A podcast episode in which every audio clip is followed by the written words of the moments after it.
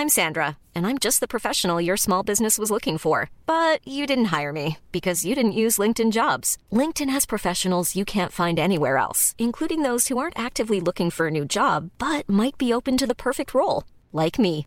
In a given month, over 70% of LinkedIn users don't visit other leading job sites. So if you're not looking on LinkedIn, you'll miss out on great candidates like Sandra. Start hiring professionals like a professional. Post your free job on linkedin.com/people today.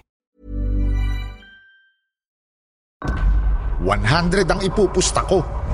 Ako gay manghihingi lamang ng tulong sa inyo. Limang libo ang sahod kada isa. Hindi na mabubuhay yon. Pustahan sa Italaro.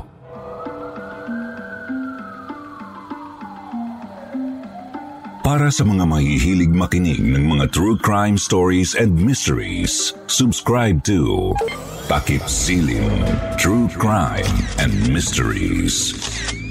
Narrated by me, Jupiter Torres and Wilmore Loponio. Takip Silim True Crime and Mysteries. Subscribe now.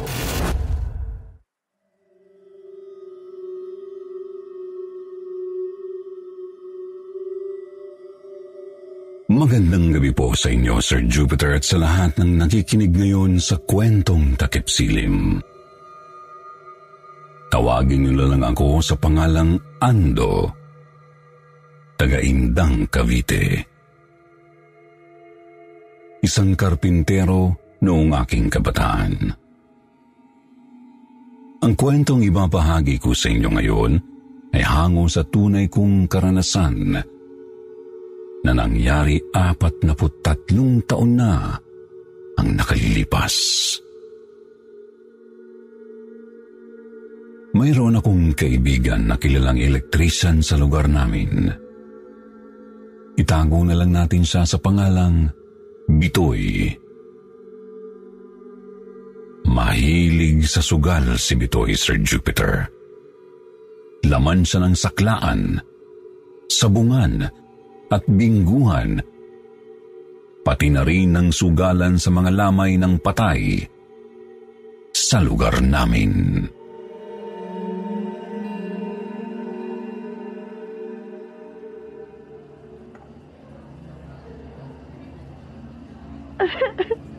Itay! Paano na ako ngayon? Bakit mo kami iniwan? Tay! Pustahan tayo, Ando. Namatay sa stroke yung matandang iniiyakan ng babae. Oh. Mali ka, parang Bitoy. Namatay siguro yan sa atake sa puso. Pustahan tayo, stroke yan. Atake sa puso. Taga dito ba kayong dalawa?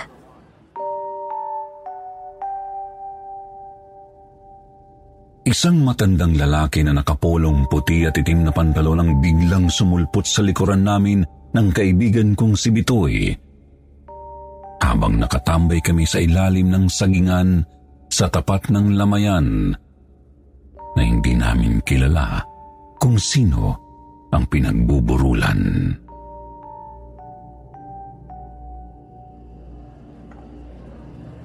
Eh, napadaan lang ho kami. Nakikikapi lang po. Pauwi na rin po kami. Hindi ba't karpintero ka, iho? Ah, opo. Electrician ka naman, tama ba ako? Opo, sir. Gusto ko kayong kuning dalawa para i-renovate yung bahay ko malapit sa tulay ng Italaro. Limang libo ang sahod kada isa. Limang libo? Oo, pero stay in kayo doon. Kailangan yung tapusin yung renovation sa loob ng dalawang linggo lang. Pwede ba kayong dalawa? Pwede po.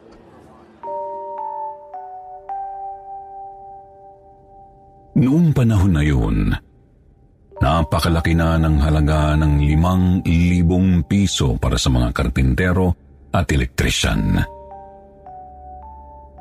Nagsimula kami agad na magtrabaho sa lumang bahay ng matandang lalaking nagpakilala sa pangalang Nicasio.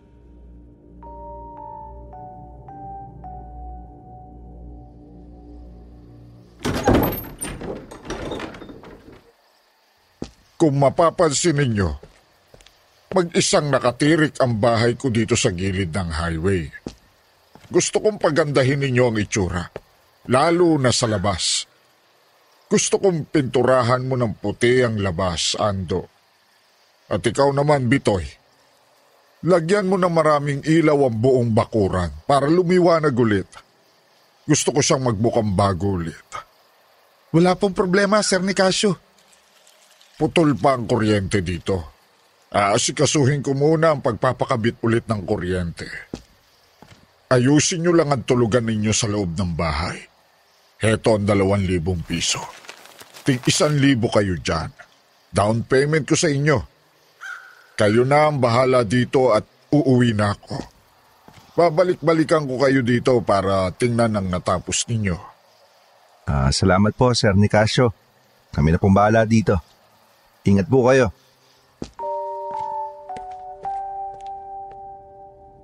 Unang gabi pa lang namin sa bahay ni Sir Nicasio ay may kakaiba ng kaganapan kaming naranasan ni Bitoy. Alauna ng madaling araw noon. Tulog na kami ng kumpare ko nang makarinig kami ng malakas na banggaan. Tunog ng bus na nagbanggaan Kasunod noon ay nakarinig kami ng mga sigawan ng mga tao. Bitoy, ano yun? Parang may banggaan ng bus sa tulay pare. Tara, tingnan natin. Mabilis kaming tumakbo papuntang highway at sinipat ang pinanggalingan ng napakalakas na tunog. Pero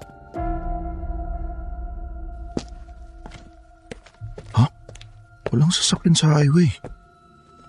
Galing yung mga sigawan na narinig natin kanina. Baka binangungot lang ako? Eh bakit narinig ko din? Ano, pareho tayo ng bangungot? Kinilabutan ako at nakaramdam na ng kakaiba unang gabi pa lang. Pero hindi namin masyadong pinansin na magkumpare.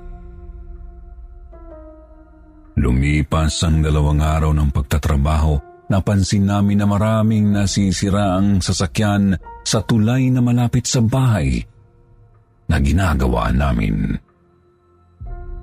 Kung hindi tumitirik ang kotse, nawawalan ito ng brake. At lahat halos ng driver ng sasakyan, mga babae.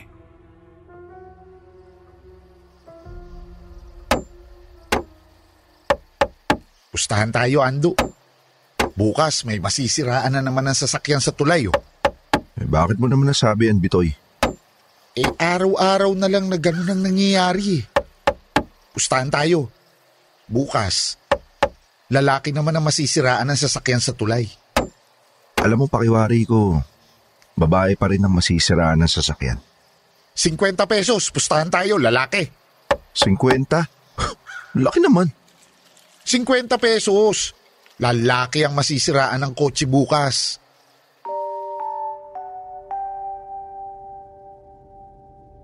Nang sumunod na araw, isang lalaking mataba ang nagdadrive ng tumirik na owner ang nakita naming humihingi ng tulong sa tulay ng Italaro. Panalo sa pustahan si Paring Bitoy.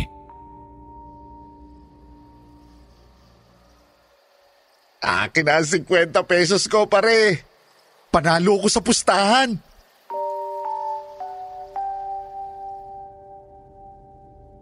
Lumipas ang isang araw.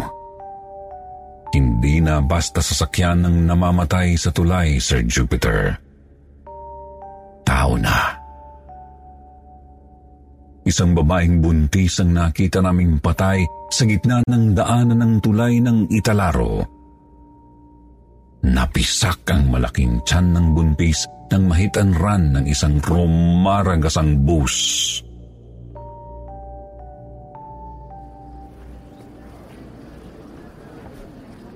Kawawa naman yung babae, buntis pa pala pare oh.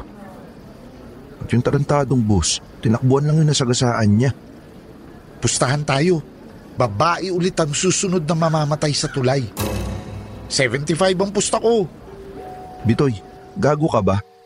Bakit gusto mong may mamatay ulit sa tulay? Pustahan na lang tayo, pare. Ano? Babae ulit ang mamamatay dyan sa tulay. 75. Lalaki ang pusta ko.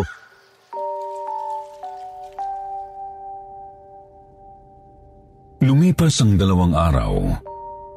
Walang naaksidente at namatay sa tulay.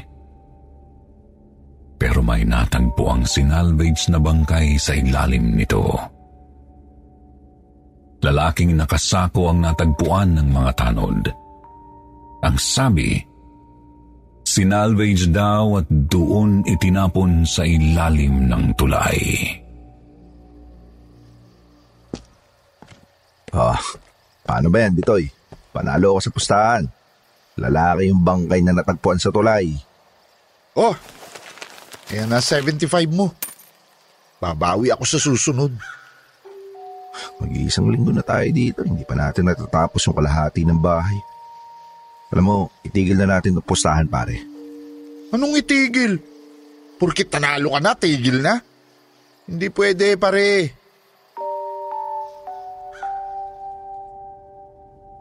Noong kinagabihan ng araw na yun, pinwersa ko si Bitoy na tapusin ang pag-aayos ng mga kable ng kuryente sa bakuran.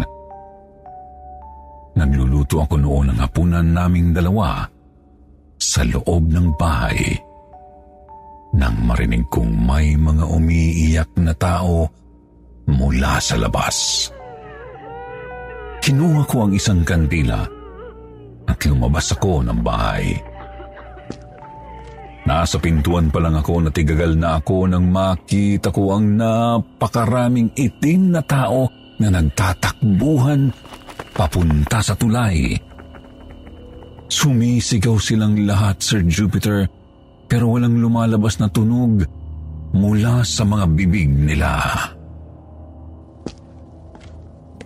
Huy! Anak ng... Bitoy naman eh, ginulat mo ako. Kakain na tayo, di ba? Anong tinititiga mo dyan sa highway? Yung mga tao, pare. Tatakbuhan sila.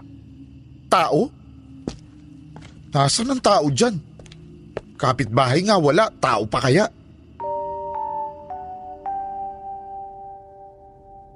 Biglang naglaho ang halos tatlong daang taong nagtatakbuhan papunta sa tulay. Para akong minulto ng mga kulay itim na mga tao. Akala ko, doon na matatapos ang lahat. Pero nasundan pa yun, Sir Jupiter. Noong sumunod na gabi, dala ng maalinsangan na panahon, binuksan ko ang mga jealousy ng bintana sa buong bahay. Sa sala kasi kami natutulog ni Bitoy. Tigisa kami ng banig na tinutulugan. Dahil puno ng jealousy ang buong sala, mas may hangin na na pumasok sa loob ng bahay. Patulog na ako noon, Sir Jupiter, nang makaramdam ako ng kakaibang lamig. Gininaw akong bigla. Pinagpapawisan ang katawan ko pero ginikinaw ako. Wala naman akong trangkaso noong gabing yun. Pero pakiramdam ko, may mga nakahawak na malalamig na kamay sa mga paa ko. Nang malingat ako sa bintana, naihi ako sa banig ko nang makita ko ang patong-patong na taong na nakadungaw sa mga jealousy.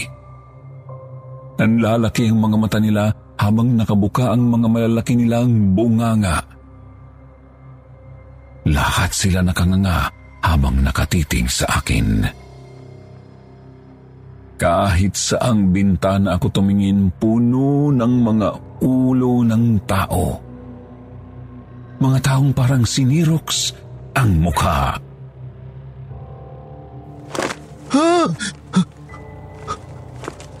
Pare, bakit? Nagising si Bitoy sa lakas ng sigaw ko. Tinakpan ng dalawang kamay ko ang mukha ko sa sobrang takot ko.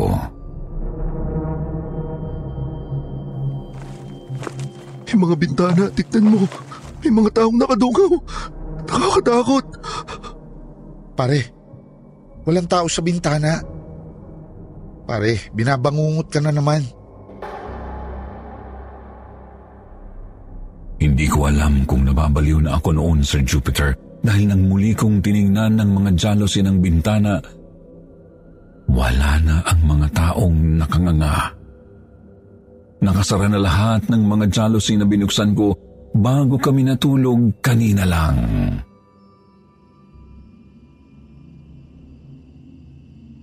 Hindi ako binangungot, Bitoy. Minulto ko. Multo?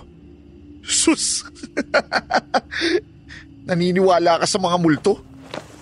Hindi totoo ang multo. Nang sumunod na araw, sinurpresa kaming bigla ng amo namin.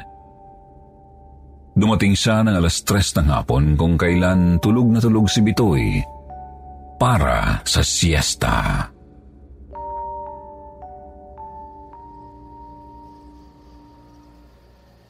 Ang sarap ng tulog mo, Bitoy ah. Sir Nicasio, Ah, sir. Sir, magandang hapon po. Kakatapos ko lang po magsalansan ng mga kable sa... Matatapos nyo ba talaga ang bahay ko o hahanap na ako ng kapalit ninyo? Sir, opo naman sir. Matatapos po namin to. Sa linggo. Tapos na tapos na namin to. Bakit tulala ka, Ando? Mukhang puyat na puyat ka. Hindi ka ba nakakatulog dito? ah, eh nakakatulog naman po. Eh, may binga po ang tulog ko kagabi. Mabuti naman. Dahil yung dating karpintero kong kinuha, dalawang araw lang ang itinagal dito. Umalis na lang ng walang paalam. Eh, hindi po namin iiwanan ng bahay nyo nang hindi tapo, sir. Mabuti kung ganon. Nagpunta ako dito para dalhin yung iba pang materyales na kakailanganin ninyo. Heto ang dalawang libo. Tig isang libo kayong dalawa dyan. Sa darating na linggo, kailangan tapos nyo na ang buong bahay. Dahil paparating na ang anak ko. Full payment kapag maganda ang trabaho. Nagkakaintindihan ba tayo? Opo, sir. Dahil sa pagbisitang iyon ni Sir Nicasio ay napilitan kami ni Bitoy na madiliin ang pagre-renovate ng buong bahay.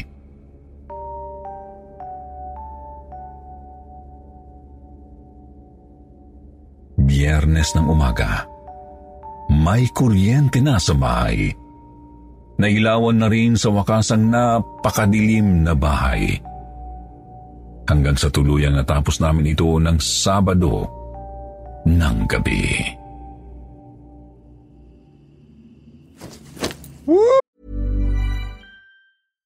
How would you like to look five years younger? In a clinical study, people that had volume added with Juvederm Voluma XC in the cheeks perceived themselves as looking five years younger at six months after treatment. Look younger, feel like you. Add volume for lift and contour in the cheeks with Juvederm Voluma XC. Reverse signs of aging by adding volume to smooth laugh lines with Juvederm Volure XC. For important safety information and to find a licensed specialist, visit juvederm.com. That's J U V E D E R M.com. Not for people with severe allergic reactions, allergies to lidocaine, or the proteins used in Juvederm. Common side effects include injection site redness, swelling, pain, tenderness, firmness, lumps, bumps, bruising, discoloration, or itching. There's a risk of unintentional injection into a blood vessel, which can cause vision abnormalities, blindness, stroke, temporary scabs, or scarring. Talk to a licensed specialist to find out if it's right for you. Hiring for your small business? If you're not looking for professionals on LinkedIn, you're looking in the wrong place. That's like looking for your car keys in a fish tank. LinkedIn helps you hire professionals you can't find anywhere else, even those who aren't actively searching for a new job but might be open to the perfect role. In a given month, over 70% of LinkedIn users don't even visit other leading job sites. So start looking in the right place. With LinkedIn, you can hire professionals like a professional. Post your free job on linkedin.com slash people today. Sa wakas, natapos rin. Nagmukhang bago ulit. Tingnan mo mula dito sa highway pare. Ang sakit ng likuran ko, pre. Ngalay na ngalay ang braso ko sa pagpipintura. Huwag ka magalala, paring Ando. Tanggal yan sa gin na binili ko kaninang umaga sa bayan. Inom tayo? Aba, dapat lang. Last day eh.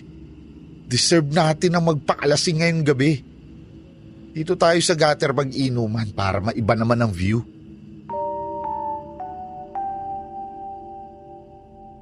Pumayag ako sa ideya na bitoy, Sir Jupiter.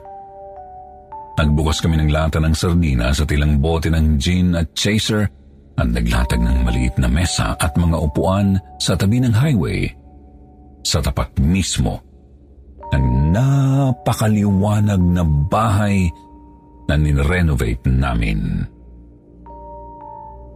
Nakailang bote na kami ng gin, medyo lasing na kami pareho nang bumalik sa isipan ni Bitoy ang pustahan.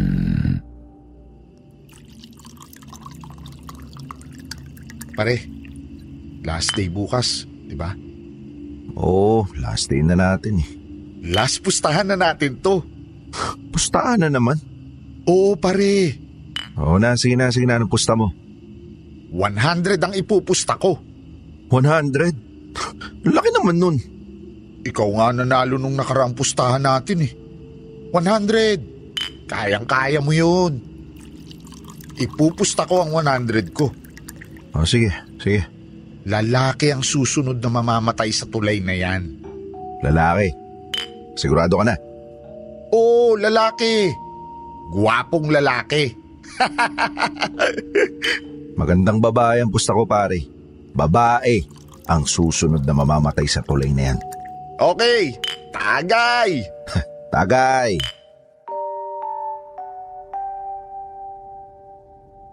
Nasa kalagitnaan kami ng inuman ng may isang lalaking payat at matangkad ang nakita naming palakad-lakad sa tulay ng italaro. Pabalik-balik ito at padukwang-dukwang sa ibaba ng tulay. Balisa ang lalaki, parang may kinakausap siya sa ilalim ng tulay.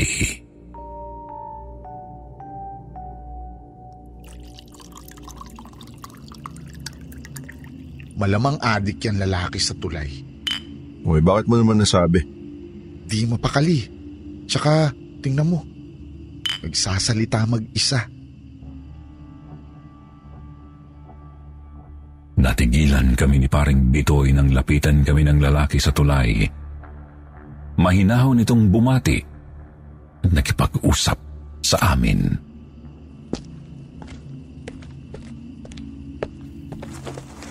Ay, magandang gabi sa inyo. Nakangiti ang lalaking matangkad. Maputla ang mga labi niya, tila puyat ang mga mata. Mukha siyang may sakit. Pero nakangiti siya sa amin ng kumpare ko.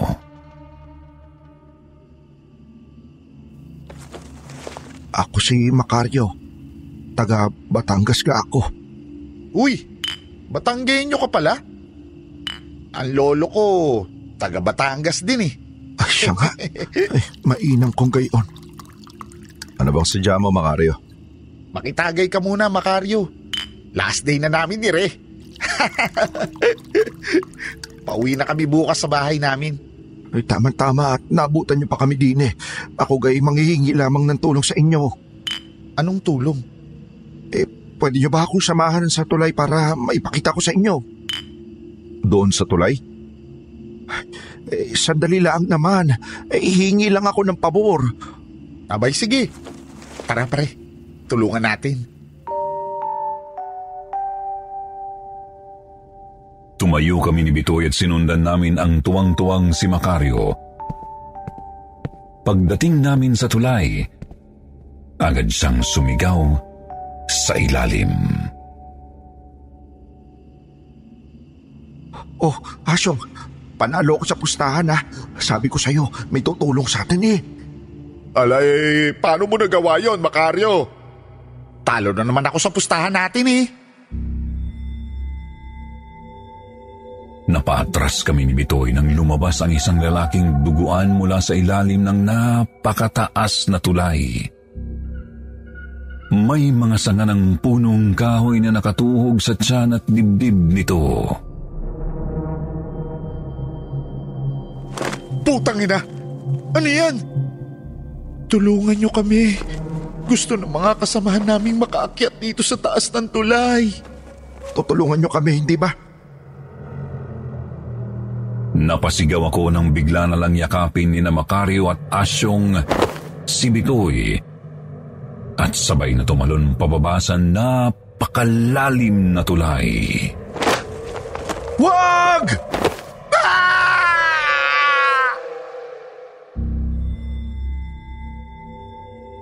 Nahulog si Bitoy sa tulay. Naglaho ang sigaw nito nang makarinig ako ng napakalakas na banggaan. Banggaan ng dalawang bus. Tumingin ako sa highway pero wala akong nakitang sasakyan. Dumukwang ako sa ilalim ng tulay at sumigaw. Parang Bitoy! Ano nangyari sa'yo? Pare!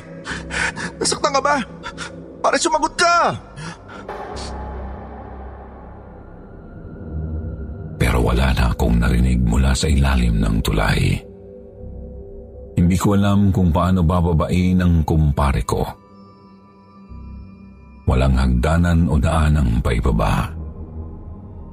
Tumakbo ako pabalik sa bahay at humingi ng saklolo.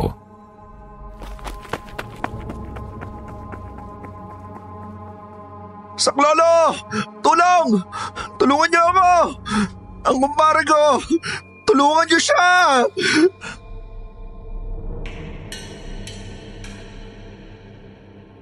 Natigilan ako sa kakasigaw nang makita ko ang isang pamilyar na babae na may dalang maleta. Nakatayo ito sa pintuan ng bahay na kakatapos lang naming i-renovate. Anong nangyayari sa'yo? Yung kaibigan ko tumalo sa tulay. Marami talagang nagpapakamatay sa tulay na yan. Hindi nagpakamatay si Bitoy. Tinangay siya ng dalawang lalaki pababa sa tulay. Tulungan mo ako, iligtas natin yung kumpare ko. Hindi ko kayo matutulungan. Pagkatapos ang ginawa namin dalawa sa bahay na to, hindi mo kami tutulungan? Anong ibig mong sabihin? Anong ginawa? Sandali. Namumukhaan kita. Hindi ba't ikaw yung babaeng umiiyak sa lamay? Taga-indang ka ba? Taga-indang ako, oo. Pero hindi kita kilala. Yung lalaking nahulog sa tulay ngayon lang at ako yung kinontrata ni Sir Nicasio na i-renovate yung bahay na to. Kailan pa? Nung gabi ng lamay. Imposible. Binayaran niya na kami ng dalawang libo. Tapos mamayang umaga, linggo, yung last day namin dito. Mamaya na kami babayaran ng ni Sir Nicasio. Hindi niya na kayo mababayaran. Bakit hindi? Dahil nailibing na namin ang tatay ko nung isang linggo pa. Nangilabot ako sa sinabing yun ng babaeng anak pala ni Sir Nicasio. Nahihintakutan man, ay pilit kong nilabanan ang takot ko. Pinilit ko pa rin siyang tulungan ako na kunin si Bitoy mula sa ilalim ng tulay. Tulungan muna natin yung kumpare ko nakikiusap ako. Marami talagang kinukuha ang tulay na yun. Wala nang kumpare mo. Hindi na mabubuhay yon. Pustahan? Pinagsarahan ako ng pintuan ng babae. Wala na akong nagawa kundi ang tumakbo papunta sa pinakamalapit na bahay mula sa tulay. Walang gustong tumulong sa akin noon hanggang sa makarating ako sa isang barangay hall. Doon, ay may mga kalalakihan na rumisponde sa akin. Umaga na nang makabalik kami sa tulay ng Italaro. At doon ko lang nakita sa pinakailalim ng tulay ang bangkay ng kumpare kong si Bitoy. Basag ang bungo at lasog ang katawan. Suicide to. Nakita mo ba siyang tumalon?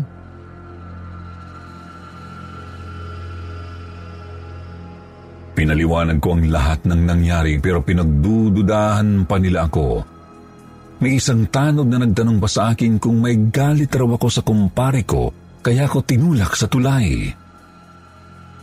Napikon ako kaya hindi na ako nagkwento pa ng totoong nangyari. Umuo na lang ako sa sinasabi nilang suicide.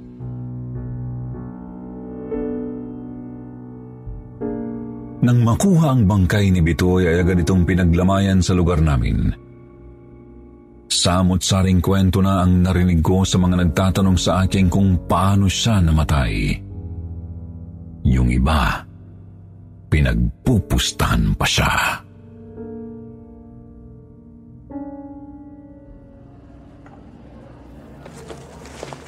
Nakikiramay ako, Ando. Ikaw?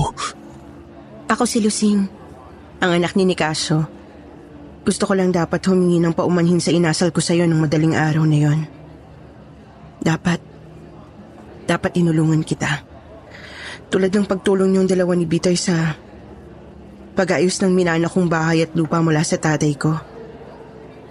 Nakakatakot talaga ang tulay ng italaro. Yun ang rason kung bakit ayoko tumira dun sa bahay namin doon noon pa.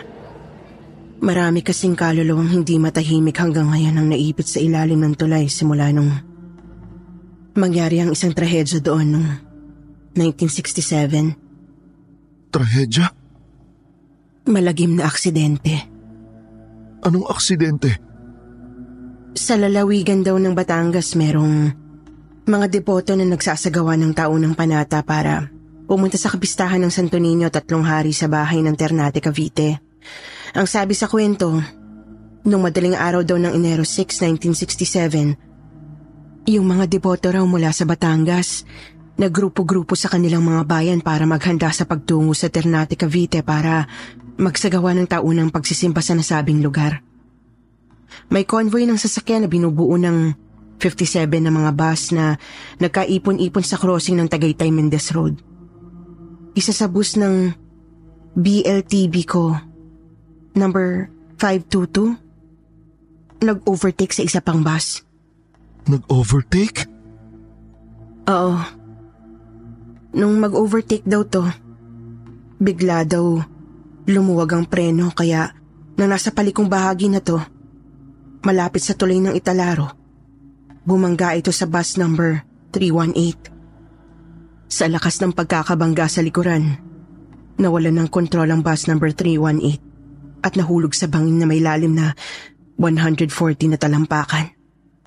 At pagkatapos nun, sinundan din ang pagkahulog ng bus number 522. Nagsigawan, nag-iyakan, at nabaliw ang mga pasahero na laglag sa bangin. Marami ang namatay sa dalawang bus na nahulog dahil sa mga bakal na nabaluktot at mga sanga ng punong kahoy na nasa ilalim ng tulay na tumama sa iba't ibang parte ng katawan ng mga nasawing pasahero. Ang lalaking kumuha kay Bitoy. May mga nakatuhog na sanga ng punong kahoy sa dibdib at tiyan. Magmula nung mangyari ang aksidente na yun sa tulay ng Italaro na kumitil sa halos 84 na pasahero, marami nang naaaksidente at namatay sa tulay. Sabi ng tatay ko, mga kaluluwang hindi matahimik mula sa busang kumukuha ng mga kaluluwa doon. Sa tulay.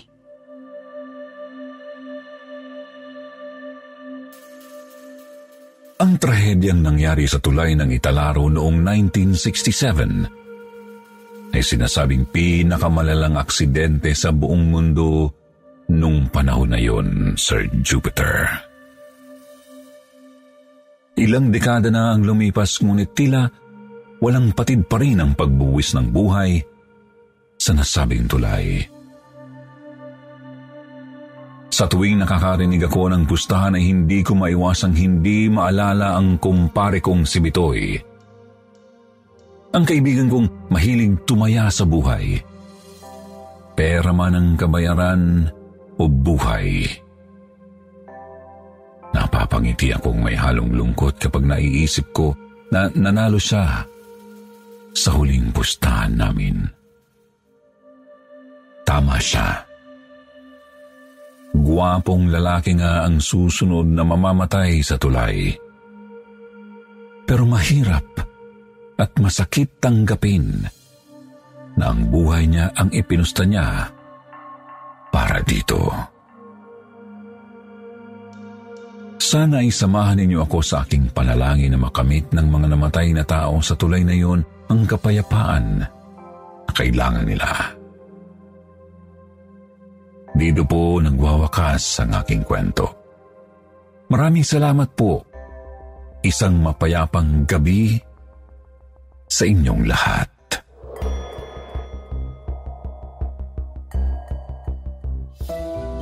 Hello mga suki! Oras na naman para sa ating shoutout portion Good day kay Liza Gutierrez at gustong magpa-shoutout ni Liza Gutierrez sa Avila family, Bibar family at sa Gutierrez family at sa tindahan daw nila na Pusas Stone Work sa Calamba, Laguna. Hello po sa inyo lahat dyan. Salamat sa inyong pakikinig. Belated birthday shoutout naman tayo kay Jeanette Estrella. Belated happy happy birthday to you. Sana nag-enjoy ka sa araw ng iyong birthday. Shoutout naman kay Bambi at Pimpi at sa asawa niyang si Dennis mula kay Marisol Sia Aranas. Shoutout din sa Ibanez at De La Serna at Tulosa family mula kay Jelmel Ibanez. Pa-shoutout din naman daw kay Jamech Alia Puri. Ganon din shoutout to Rubelin Durian, Danielica Alora, Lydia Lopez, Honrade Eve. Ganon din kay Teresita Aguilar. Shoutout naman kay John Ari Fernandez at sa mama niya na si Anna Marie Jiangson. Ganon din, shoutout sa mga nasa Japan na listeners natin. Ganon din sa Dubai, Saudi, Singapore, Hong Kong, Japan at sa Canada. Maraming salamat po sa inyong pagtangkilik sa kwentong Takip Silim. Shoutout din sa mga adik ng live chat sa Premiere. Kilala nyo na kung sino kayo. Next time na, iisa-isahin kayo namin, okay? So maraming maraming salamat sa inyong palagiang pagtangkilik sa kwentong Takip Silim. Hanggang sa susunod,